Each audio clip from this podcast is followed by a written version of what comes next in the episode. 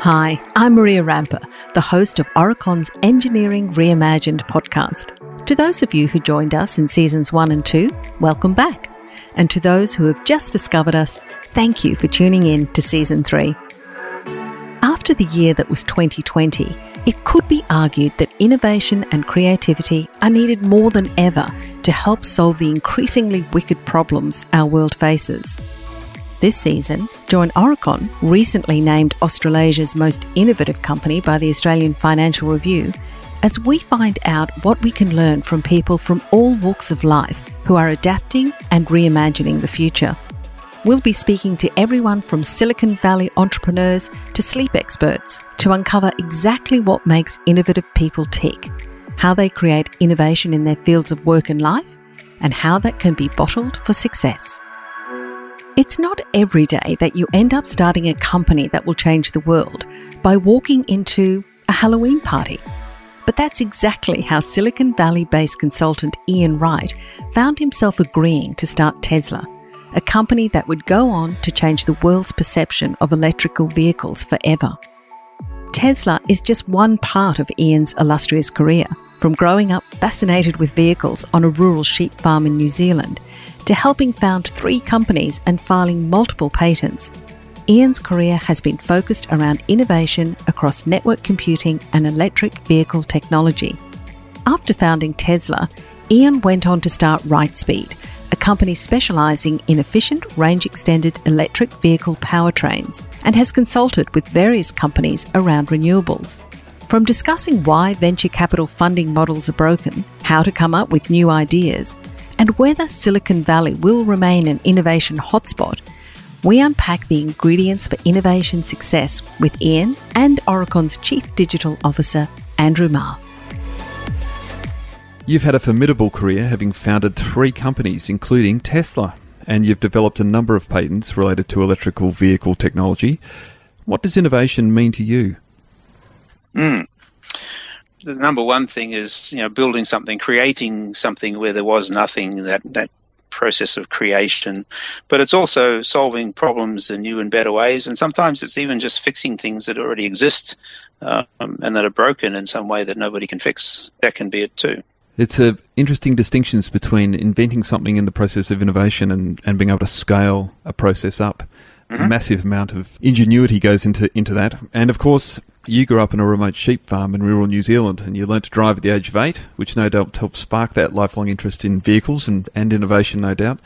So life in Silicon Valley must look pretty different. What's that journey been like for you? Well, I, I went to Australia first, so I actually lived in Sydney for 10 years and then three years in Perth where I met my wife. And then I've been in California for 27 years but as it happens, you know, we've got seven acres of forest up in the Santa Cruz Mountains here, and I've got a sawmill and a bulldozer and a vehicle collection, and you know, there is still some rural aspect to it. And now, you were one of uh, Tesla's uh, four co-founders. How would you describe your experience with helping to found that company, and what's it been like watching that company progress? After one too many beers at a Halloween party, it seemed like a good idea at the time, sort of things. Uh, and that's literally how I got in, involved with it. I'd say we were incredibly naive. the original business plan said we'd need $25 million to get to shipping cars, and in the end, it took about a billion dollars to get to that point of the original founders, you know, we we all had a networking, electronics, and software background, and I was the only one that knew anything about cars. Really, I'd built and raced cars successfully when I lived in Australia, and I, I managed to stay out of, you know, the lawsuits between the other co-founders and all of that stuff. But yeah, it was quite the experience. It probably needs that naivety to, mm. to start something like that, doesn't it? And and many other things, no doubt, along similar lines. Yes, yeah. Now, after leaving Tesla, your plan was to build super high performance electric cars, but you were mm-hmm. unable to secure funding. And you've yep. credited this uh, lack of interest from venture capitalists to inspiring your successful Wrightspeed business building electric drive systems. So, what role can knockbacks or failure have in success? For the sort of vehicles I was trying to make, you know, there actually isn't a big enough market to make the return on investment look look interesting to venture capitalists. So that sort of forces you, it's a reality check. It forces you to say, well, okay, so it's cool technology. How else could we use this technology that would it be a big enough market to be interesting to investors? That sort of led me to, to say, well, you know, what problem are we really solving here? I mean, this is this is hugely efficient, and I was trying to sell the performance aspects of it, and that wasn't going to get funded. So, how can you sell the efficiency part of it. You know, what vehicles use the most fuel in the least efficient way that you could get the biggest gain and save enough money in fuel to make it compelling? And the answer to that would be trucks. So that can be very, very useful. Um, most of the feedback you get from investors when you're trying to, to get an, an idea off the ground, most of that feedback is garbage. The VC model is pretty broken. It's a bit of a country club around here. It's sort of who you know, not what you know. In Australia, we often refer to The Tyranny of Distance, which is the title of a book by one of our greatest historians, Geoffrey Blainey. But it really talks to the goods and services created in Australia because of our remoteness, and to some extent, the physical things are still difficult to transport around the world. In your native New Zealand, there's a similar narrative known as the number eight wire, which I'm sure you're very familiar with. Anything can be fixed or substituted by a useful piece of wire. And I think both these narratives, Australia's and, New Zealand's, both speak to a certain ingenuity and a, and a resourcefulness. But I wonder if these sorts of narratives can also serve to stifle innovation. What do you think about that? And and have you do you still have the number eight wire mentality wired into you? Mm. You know, I step back a little bit and say, you know, most countries are actually pretty insular in the US, you know, the world news is what's happening in the other 49 states. And, you know, we run a, a World Series here for baseball without bothering to invite any other countries. um, when you're starting a company or innovating or building a business model, you know that the local market probably isn't big enough to get the sort of business result you're looking for. So you, don't design your product only for Australia and New Zealand. You design it with the idea that we can take this to the US, we can take this to Europe. And that isn't a thought process that people go through so much in the US, I think. And that's perhaps the strength of doing this in New Zealand or Australia. Um, but you know that leads me to you know New Zealand is I read somewhere the other day responsible for something like 30% of the advanced composites in the world. And in boat design, they're way up there as well. You've got Rocket Lab down there. Then you've got some of my heroes like, you know, Bruce McLaren and John Britten, uh, Bill Hamilton, who invented the jet boat. And it, that company is still a huge success even today. And you go all the way back to Richard Pearse. I mean, he was the first guy um, to do powered controlled flight nine months before the Wright brothers.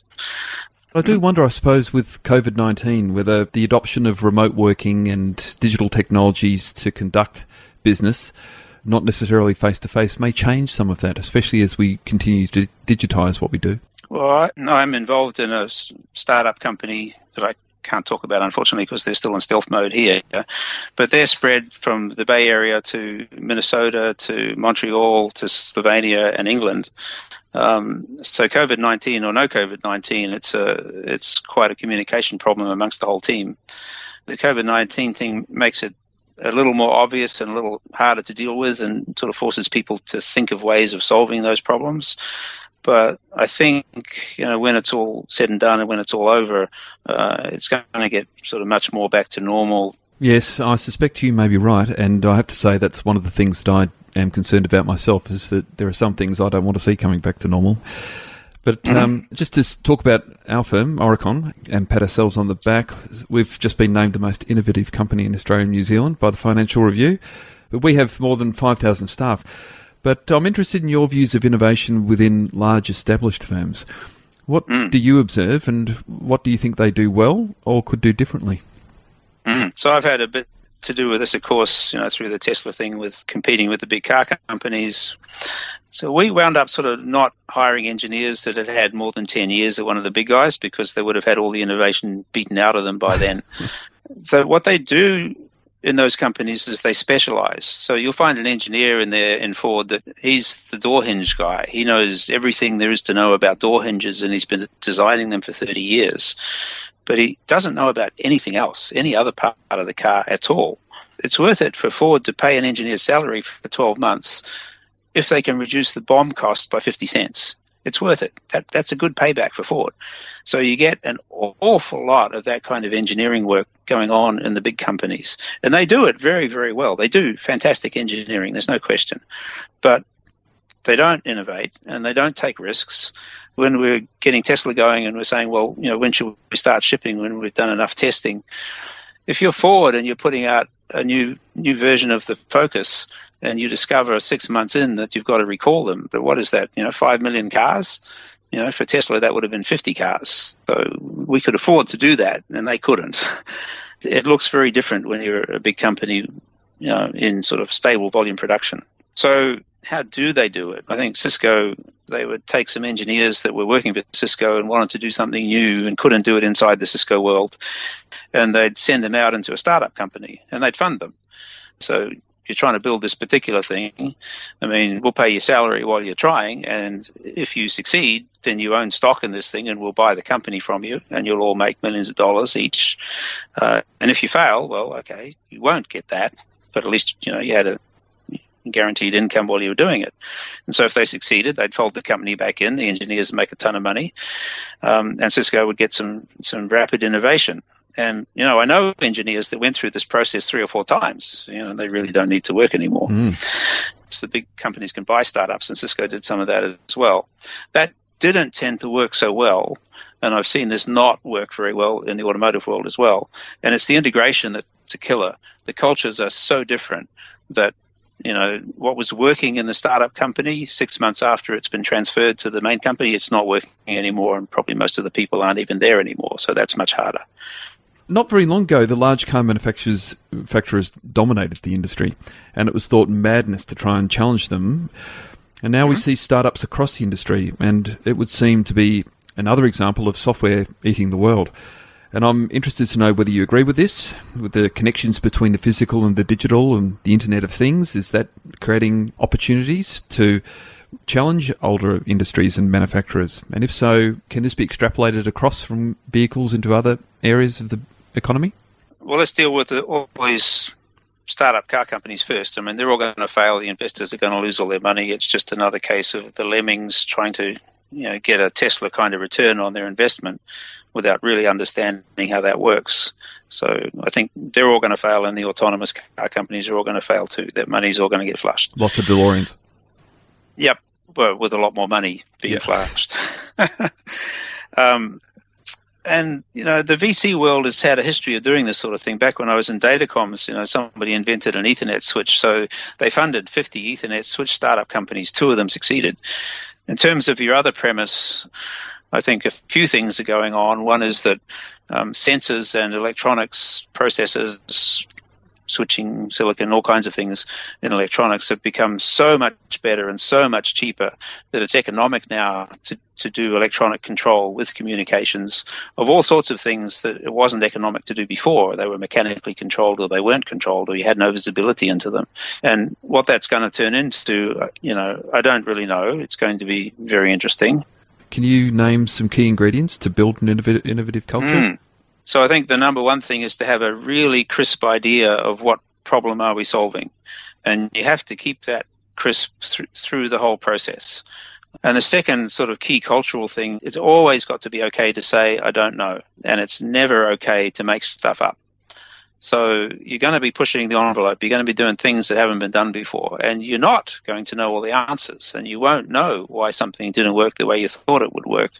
And if you're in a culture where you can't admit that, that's it. You're dead right there. You, have got to be able to say, as an individual, as a team, as an entire organization, well, that's funny. We don't know why that happened. We don't know how to solve that problem, but we'll find out.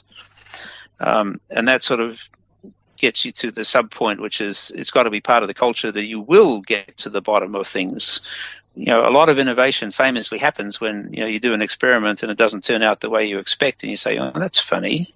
What's going on there?" And then the last thing I think is straight out persistence. Uh, it's it's one thing to have you know the conceptual innovation at high level. We, are going to do this thing nobody's ever done before. It's a cool idea, but there is an awful lot of work to get from there to a product that works and that you can ship and that people can use. Um, there's a lot of forks in the road. There's a lot of work, and you've got to have a culture of persistence. You're not easily going to give up. There's a great, I think, podcast actually with uh, the Dyson guy. You know, Dyson vacuum cleaners. Yep you know, he's a long distance runner, and he says, you know, when you get to that point where you can't go on, you're really at the end of your at the end of your rope and you, you, you, think you can't go on anymore. If you push on at that point, that's when you win because that's when everybody else gives up. Yeah, that's great. There's a great quote you've published, which I'll read out here. As an engineer, I believe in asking the right questions. We're also big believers in asking the right questions, and we encourage our engineers to stay in the problem for a while before jumping into solution mode. So, what sort of questions do you think people need to be asking more of as they're progressing in innovative idea or concept? So often, the actual conceptualization of a new idea, a new an innovation, relies on bringing in ideas from other fields. So people that are more successful at this tend to have knowledge in a bunch of different fields, and that gives you insights that you can apply to the problem at hand. Whereas the people that have just specialized in that particular thing that you're trying to innovate around don't necessarily have those insights or that knowledge. And I've noticed that I've actually become better at this as I've become more experienced. So I'm generating a new patent right now, and I'm 64. And I didn't do any of this when I was in my 30s. I think the reason is that I have so much more knowledge and experience across different fields now that I can connect dots that I didn't even know existed before. That's great. You've spoken about this before. It's important to hire the right sort of people and get the right people around you. So, what's your process for doing that? There's a book by Peter Thiel that I like and I give to people called Zero to One about innovation and startups. And he makes quite eloquently the point in there that if you're looking at engineers, there's a, at least a 10 to 1 difference in productivity between the best and the average ones. But there's a lot of social factors that go into putting together a good team for doing this sort of innovation. You can't change people, you can only select them. So you've got to select people that are going to fit in with your culture. I think it works best for innovation if you have people in the team that that that don't live in silos that are that, you know they might be a, a real-time software engineer but they talk quite happily with the people designing the transmission. They talk with the people designing the combustor for the turbine. They you don't have to call meetings to get these people to talk to each other. They just do it naturally because that's the kind of people they are. Um, you need a certain risk tolerance. I mean stuff is going to fail you're going to try things that don't work out and uh, most startups actually do fail and everyone loses their job and you get to go do it again somewhere else. So you've got to have people that aren't paralyzed by the fear of failure. And the last thing I would say is, um, you know, and it sort of goes back to the first one is it's got to be a no gossip kind of situation. If you if you've got a problem with something that somebody's doing that you think is impacting your work or the company, you need to go tell that person. Don't talk about it around the coffee machine with somebody else. They're really interesting uh, um, points that you make, and I, I think the one around engineers and the aversion to risk is something that probably also needs to be thought about back um, mm-hmm. as they do their training as well. So fear of failure can mean different things to different people in, in different situations, but uh, an appetite for risk is something that we really need to be thinking about how we train people for. I think. Yeah, I mean, or do you think it just comes naturally? Some, yeah, I think you've got to select the right engineers. Yeah, okay. Um, and I think you know there was a Harvard Business School paper. I can't remember the title. How to motivate people or something very famous. It's in the most reprints of any Harvard Business School article ever. And they make the point in that that you you can't actually motivate people. The motivation comes from within. People are motivated to do something or they're not. Yeah. So so finally, a question on Silicon Valley itself. Even before COVID 19, there were claims that the innovation culture in the area that it's been so renowned for was in danger of some dilution. Do you think it will remain the hotspot of innovation? No. Um, bunch of reasons for that. I think California has become very hostile to business. So I think it's reached the breaking point for a lot of entrepreneurs that why should we do this in California? It's just too expensive and too hard.